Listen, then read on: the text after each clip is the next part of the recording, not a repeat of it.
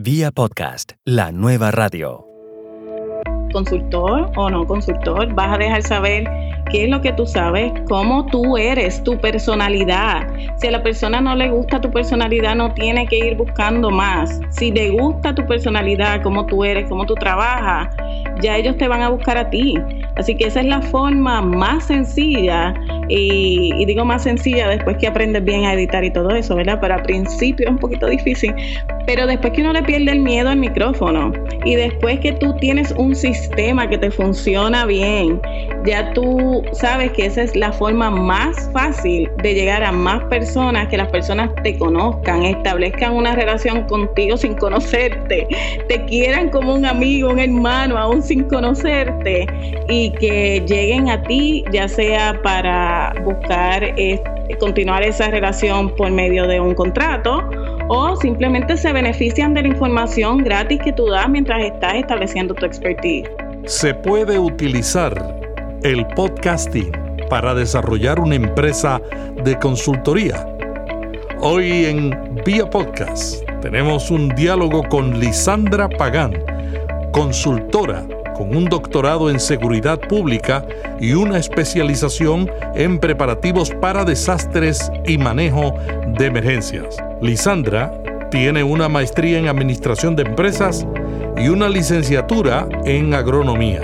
Se especializa en ayudar a empresas y organizaciones a reducir pérdidas y minimizar tiempo muerto planificando para las contingencias. Lisandra produce el podcast Prepárate. Vía podcast. Vía podcast. Vía podcast es la nueva radio. Yo comencé mi negocio en agricultura porque mi bachillerato es en agricultura, pero perdí toda la siembra y todo el capital de trabajo después de un desastre natural. Me frustré, me fui a estudiar la administración de empresas pensando que el problema estaba en el mercadeo o en la administración y no en el desastre y en los preparativos para el desastre. Cuando estaba estudiando eh, administración de empresas, me doy cuenta que mi problema fue que yo no tenía un plan de contingencia, yo no tenía un plan para que las cosas me salieran mal, yo nunca me preparé para que las cosas no fueran como yo las planifiqué. Y decidí que y quería hacer algo para ayudar al resto de las personas que estaban probablemente en la misma situación que yo, pero no quería tener un negocio jamás y nunca. Yo estaba traumatizada.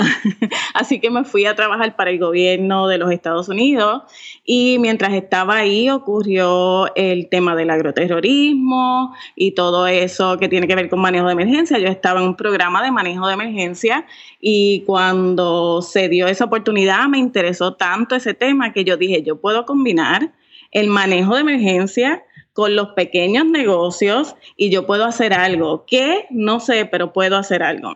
Así que en el 2008 nos dijeron que en el 2010 se terminaba el contrato, que el gobierno iba a cerrar el programa y yo decido cuando se termine este programa yo me voy a estudiar. Me fui a estudiar y me extendieron el contrato, así que tuve que por dos años trabajar full time, estudiar full time, dormía cuatro horas nada más pero determinada a que lo iba a hacer costara lo que costara.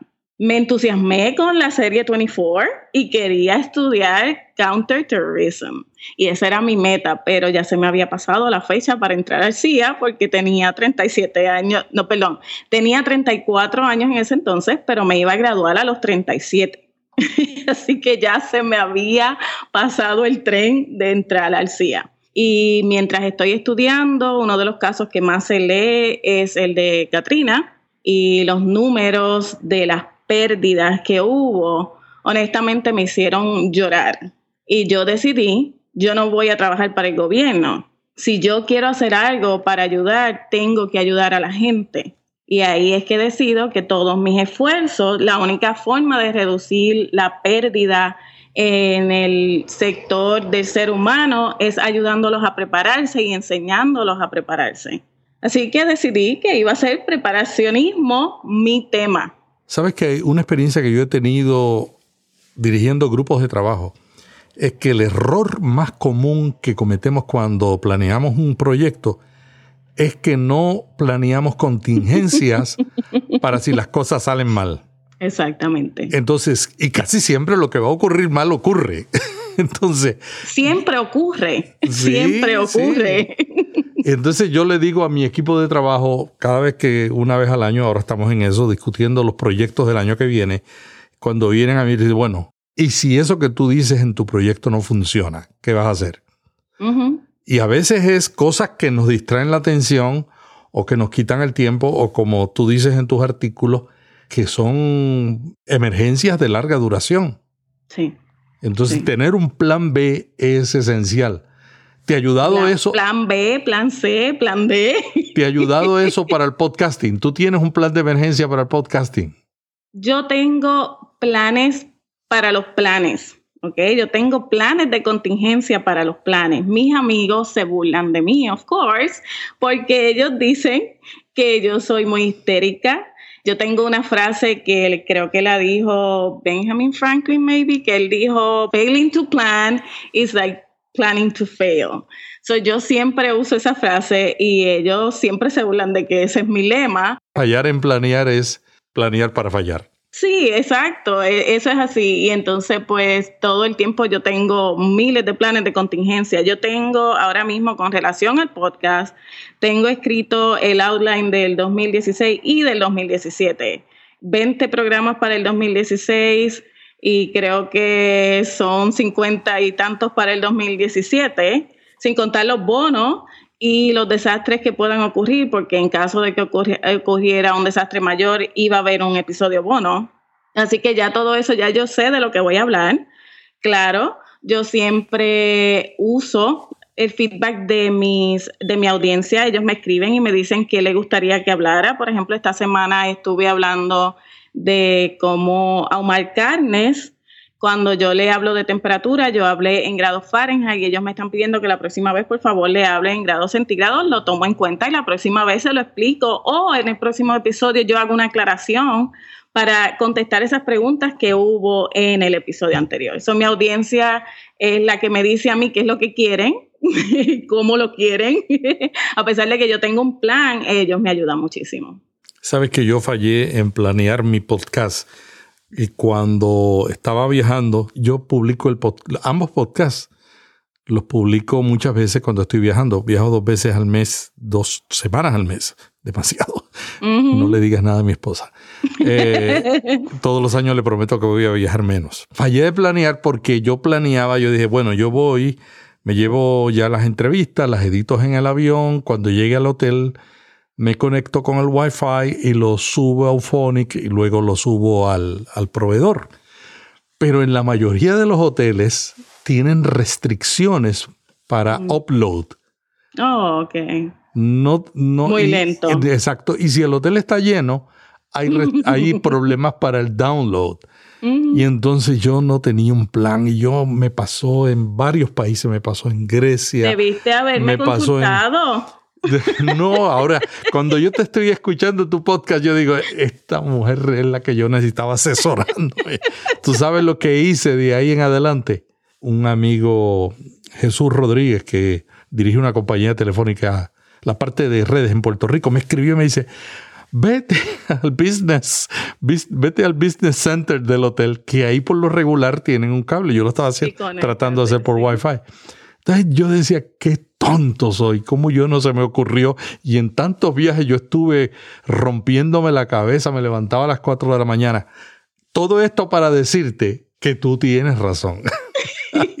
hay, que tener un plan B. Pero gracias por decirme, tienes razón. Todas las partes de la vida, inclusive en la preparación de un podcast. Sí, en todo. Yo soy fiel creyente de que todo lo que pueda salir mal va a salir mal. Y no es que yo no sea optimista, porque yo soy una persona optimista. Yo sé que todo lo que uno se propone y planifica y lo quiere llevar a cabo, lo puede llevar a cabo. La diferencia está en que hay muchas rutas para llegar ahí y no siempre vas a usar la misma o la que tú planificaste de principio, porque siempre van a haber distracciones, van a haber issues. Hay muchas cosas que tú no tienes ninguna influencia, pero el ambiente va a influenciar, eh, la, la, la, economía va a influenciar. Tú tienes que tener un plan para cada cosa. Eso, es. eso es importantísimo. Yo también aprendí eso y por eso siempre tengo un podcast que yo le llamo eh, Evergreen, eterno. Emergencia. Tengo una entrevista que le he hecho a un amigo o a una amiga y le he dicho, te, estoy te voy a ser bien sincero. La entrevista que te voy a hacer no sé cuándo la voy a publicar. Cuando tú te enteres que yo la publiqué es porque tuve un problema y no pude grabar esa semana. y como son amigos, tú sabes que los amigos no, nos perdonan esa, esos secretos. Sí, claro. Pero hay que, tener un plan, es necesario. Cuéntanos, Lisandra, ¿qué publicaciones tú has hecho sobre este tema de la preparación? Bueno, yo eh, inicialmente yo comencé, ok, te expliqué que estaba trabajando para el gobierno, me llega la carta de que me he graduado, pero estoy todavía en el trabajo con el gobierno, lo cual yo entiendo que excelente trabajo, beneficios y todo, pero yo quiero algo más. yo quiero hacer algo más y mi posición era bien limitada lo que yo podía hacer. Por tanto, yo en la última respuesta de emergencia que estuve, que fue en Miami, en el Redland, enero del 2016, tan reciente como enero del 2016.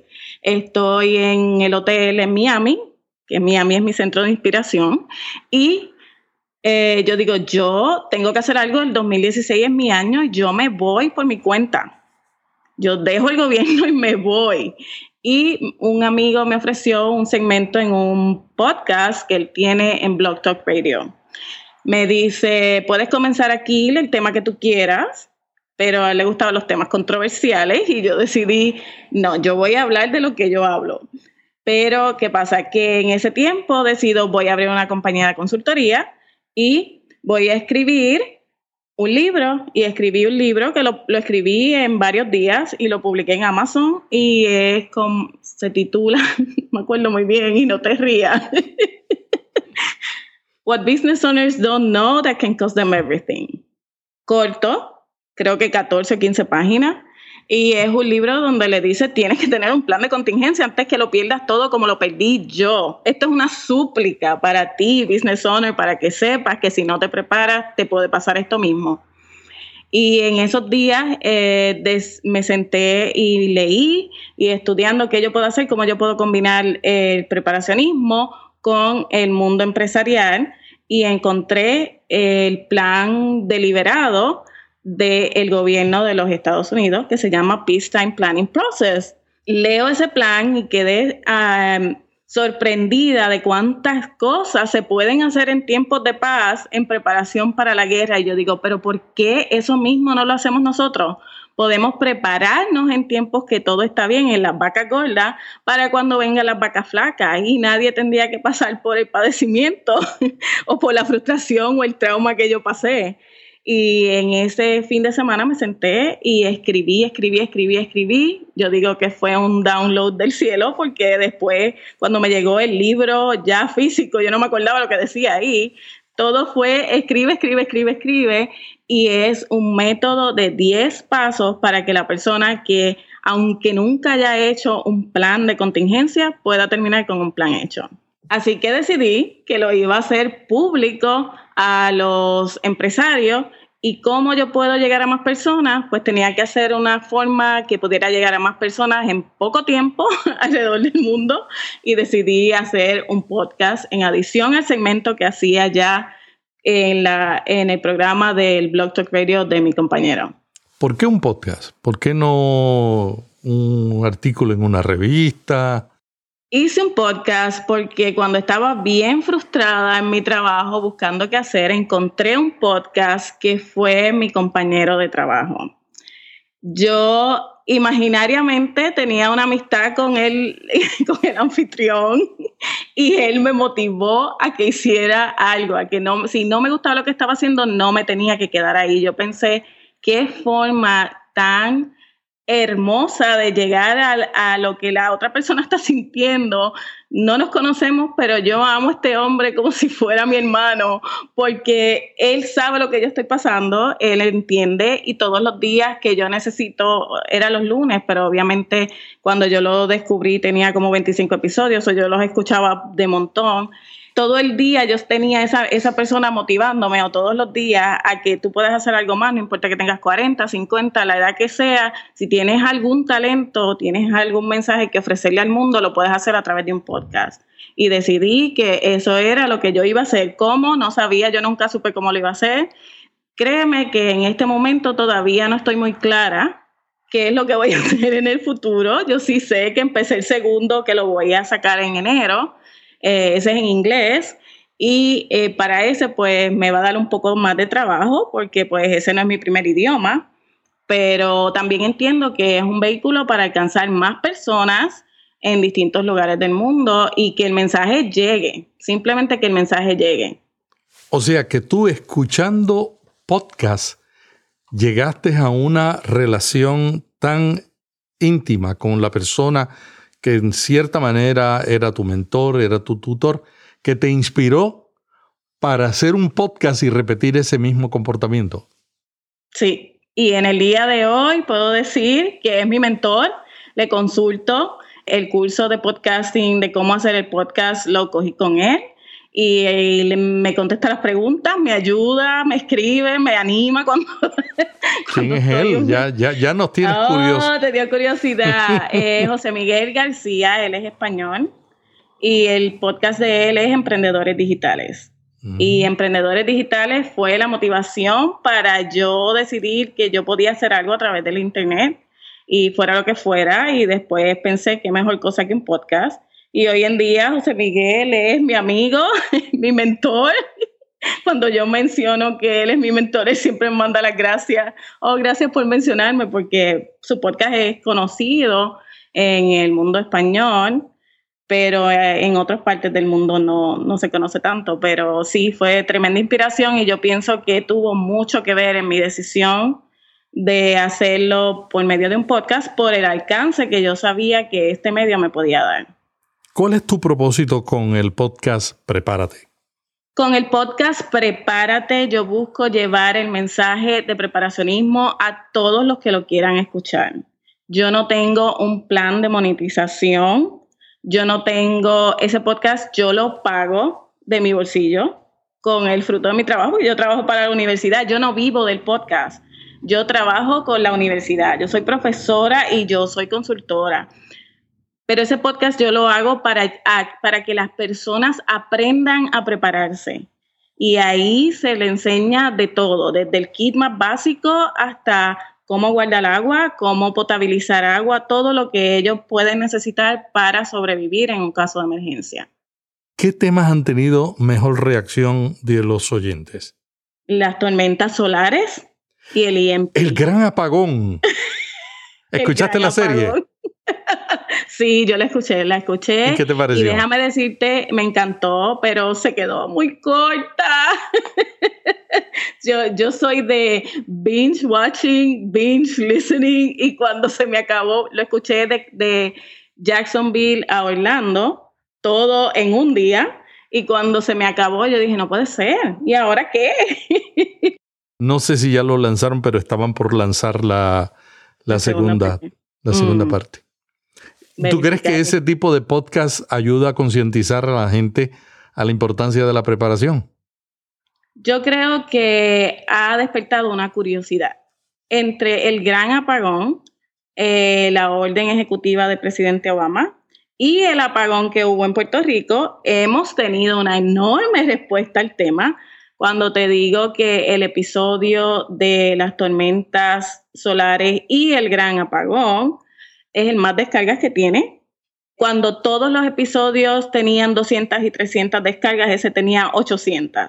Así que yo creo que ahora está como un poquito más normalizado, como que ya todos están más o menos en el mismo número, pero el, el de las tormentas solares y el apagón y el IMP y la guerra nuclear, porque también eso fue cuando estaba el chisme ese de Rusia y todo eso, que yo aprovecho, eso, aprovecho esos atajos para llegar a ellos. Pero eso es lo que la gente quiere saber, eso es lo que ellos quieren escuchar. Yo entro también a los grupos y veo las discusiones y veo qué es lo que le está preocupando a ellos y busco contestar esas preguntas. Por eso es que tienen más éxito esos programas. Hablando sobre tecnología, entrevistó recientemente a uno de los directivos de telescopio, el, telescopio, uno de los era uno de los telescopios más grandes del mundo, no sé si todavía en Arecibo. No he escuchado todavía el, podcast para ver todos los detalles. Muy bueno. ¿Te pareció bueno? Muy bueno. De hecho, yo estoy interesada en entrevistar a esa persona porque él no es un preparacionista, pero la información que él dio es muy valiosa. Por tanto, tú no tienes que ser un preparacionista o no te tienen que haber puesto el label de loco o de paranoico para hablar de este tema. Entiendo que él da una información muy valiosa en ese, en ese podcast. Me gustaría entrevistarlo y lo tengo como meta. Del 1 al 10, ¿cuántas posibilidades hay de que ocurra un apagón mundial? Mundial, no te sé decir, pero regionalizado, yo diría que hay como de un 7 a 8 por eh, las probabilidades, del 1 al 10 como un 7 a 8, porque nosotros recibimos energía electromagnética y esas cargas de las tormentas, de las explosiones solares llegan a la Tierra. Lo que pasa es que llegan en un G1, en un G2, que se mantienen en el hemisferio norte. Y ahí tú ves que ha habido eh, apagones en Canadá, creo que fue en Quebec, y también en Estados Unidos han habido en las partes y de hecho todos los anuncios que hay en la página de Space Weather que tiene NASA, cuando es G1 y G2 a donde llega esa alerta es a los estados del norte. Así que sí, hay probabilidad de que suceda. Eso es como una tormenta en el planeta, eso no hay quien lo controle. Lisandra, ¿cómo te preparas para producir Prepárate? Ok, ya te, ya te expliqué que yo empecé sin hacer un solo episodio, con un outline de veintitantos episodios para el año. Iba a empezar en agosto, se me atrasó un poco la cosa y empecé un poquito más tarde, pero básicamente ya tengo los temas seleccionados. Ahora, si yo entiendo que las personas quieren otro tema, o que eso es lo que se está hablando en estos días, por lo que está sucediendo, yo los voy moviendo, pero los temas son los mismos. Yo busco la información que hay disponible, la que le están presentando a ellos para ver que no sea contradictoria a la información y si tengo la probabilidad de desmentir algo que no es cierto, lo hago.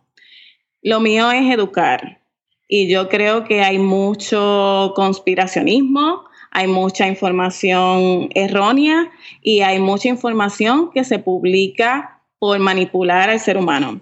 Por lo tanto, yo busco la realidad, lo que le están diciendo, lo comparo y le dejo ver cuál es la situación. Haga, usted su juicio, pero esto es lo que yo entiendo como persona que ha estudiado el tema, esto es lo que se está diciendo, le presento las dos áreas y al final de cada episodio le doy mis recomendaciones de qué es lo que cada uno debería hacer si quiere prepararse para algo en específico básicamente todos funcionan de la misma forma. Termino dándole recomendaciones después de explicarle el tema, pero yo entro en detalles de si, por ejemplo, estamos hablando de conservar alimentos, qué tipo de alimentos podrían conservar, cuánto tiempo le duraría más o menos, qué le va a costar más, qué le va a costar menos, porque acuérdate que esto es para el ciudadano regular, no es para el que ya tiene un almacén bajo tierra con su con su eh, refugio de armas nucleares. Esto es para el ciudadano normal, nada de apocalíptico, nada de extremismo, sino desde un punto de vista académico, con un fundamento en información académica, no en que lo haya dicho Wikipedia ni nada de eso, sino que lo buscamos en los, en los libros. Lisandra, tú estás diciendo de que el podcasting se puede utilizar para educar y en cierta manera aclarar muchas de las noticias falsas que se publican en las redes sociales. Sí, sí. Y educación, yo creo que, eh, ok, yo veo el podcast como una forma de presentar información alternativa sabemos, y esto todo el mundo lo sabe, que el media está controlado por los grandes de cualquier negocio, de cualquier industria. El podcast es la forma de adquirir la información tal y como es. En mi episodio introductorio yo prometí que le iba a llevar a ellos la información tal y como era, bonita o fea, le guste o no le guste, te guste o te ofenda, si esa es la información real, yo te la voy a dar como es.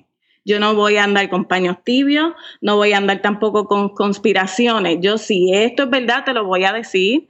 Si no es verdad, no es verdad, no lo creas, no pierdas tu tiempo. Y de hecho hubo un episodio en el cual yo estoy hablándole de la pérdida de tiempo que es seguir los avisos del DEFCON porque el DEFCON está basado en un análisis de noticias mundiales. Eso lo podemos hacer nosotros, porque nosotros tenemos que seguir un, sistema que dice nivel 4. Cuando está en nivel 4 de 5 niveles, te dice que hay que mantenerse pendiente a las noticias. Yo no necesito que me digan a mí que tengo que estar pendiente a las noticias para que esa es pérdida de tiempo y mucha gente se alarma porque la página del DEFCON parece oficial entonces la gente piensa que es un sistema de gobierno por aquello de que el North Command y el South Command usan nombres así como Southcom, Northcom, y la gente se confunde y hay que educar a las personas.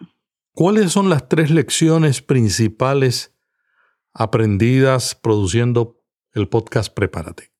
Yo comencé grabando el episodio introductorio más de 200 veces.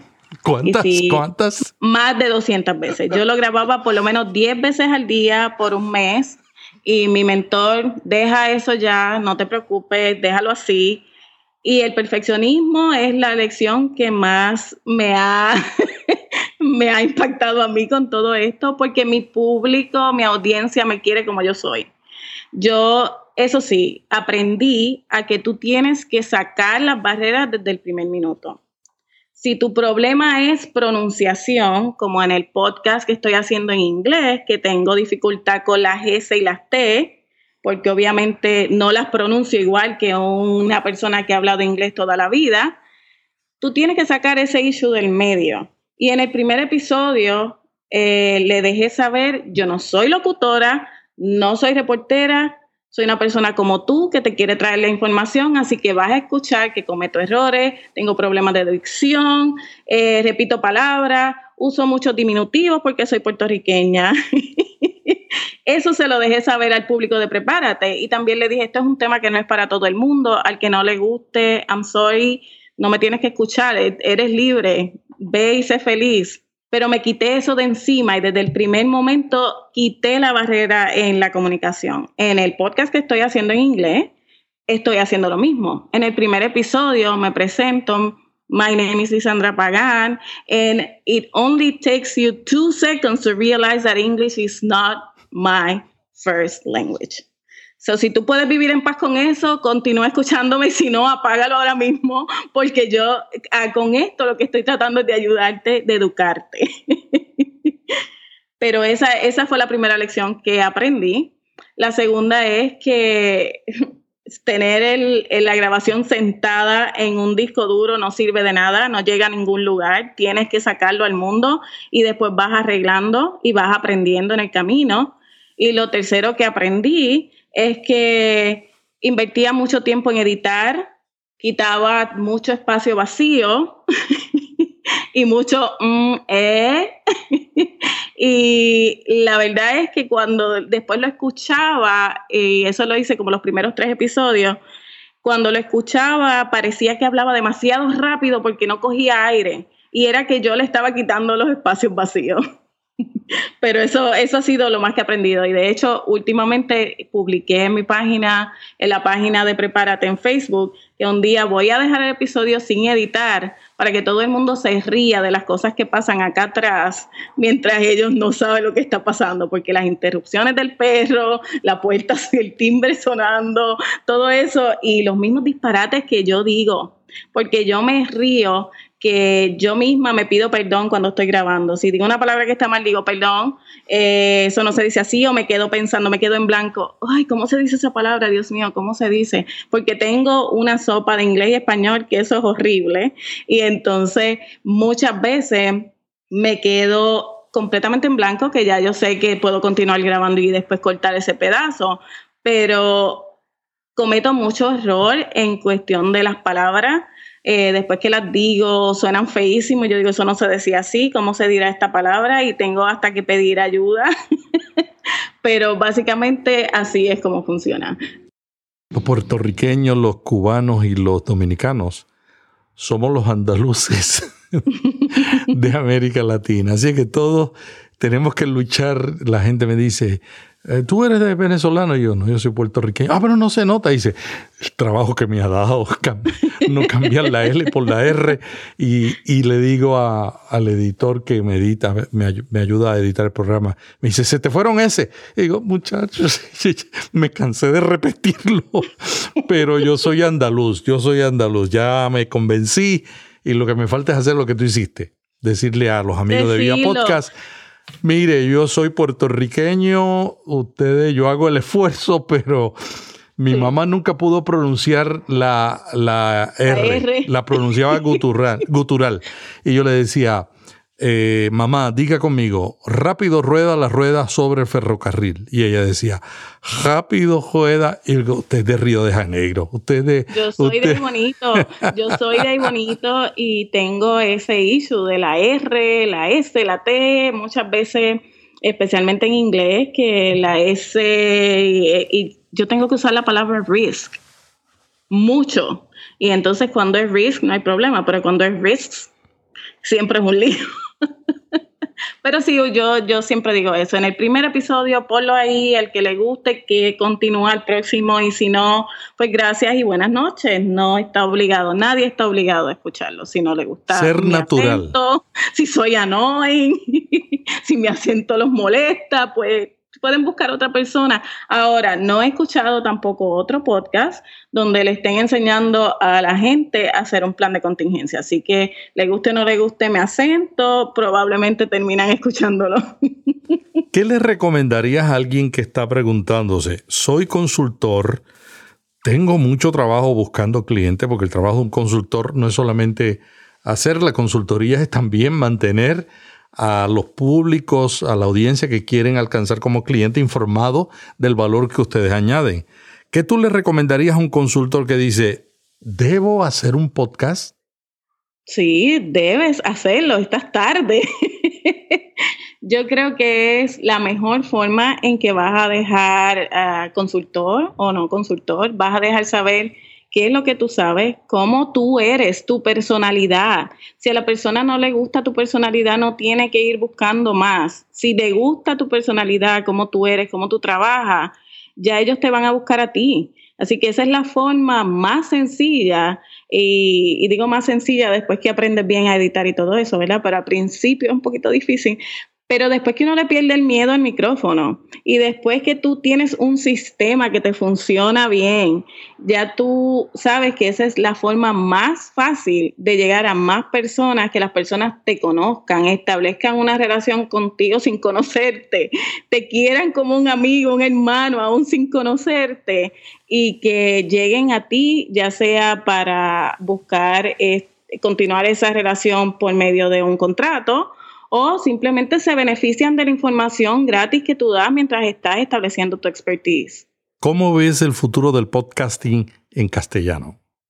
Estamos solamente comenzando, yo creo que hay un futuro increíble, el público está bien hambriento de temas y si tú comparas la cantidad de podcasts que hay en inglés, la temática que hay en inglés, esas temáticas no están todas disponibles en español y la gente los quiere, los busca. El que quiera empezar lo que tiene es que prácticamente identificar de todos estos temas cuál es el que me gusta, porque tienes que tener mucha pasión por el tema. Uno no puede empezar un podcast porque puede ser un negocio, tienes que empezarlo porque sabes que vas a poder hablar de eso y te van a tener que mandar a callar prácticamente porque de otra forma no vas a encontrar de qué hablar, no vas a encontrar, se te va a aburrir el público, te vas a aburrir tú y lo vas a dejar.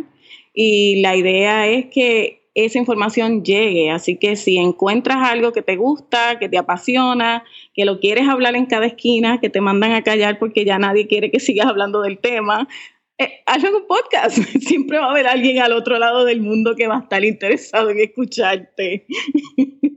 ¿Qué harías diferente si volvieras a empezar? No editaría tanto, no grabaría esas introducciones 200 veces, eso fue completamente innecesario. Eh, porque el público ya estaba esperando mi podcast. Yo empecé de una forma diferente. Yo hice una encuesta en los grupos donde yo estaba preguntándole, estoy pensando hacer un podcast en español que va a hablar de este tema, a cuántos le interesa y 200 personas me contestaron, lo escucharía. Te estás tardando mucho. Y cuando yo saqué mi primer episodio, tuvo 250 descargas.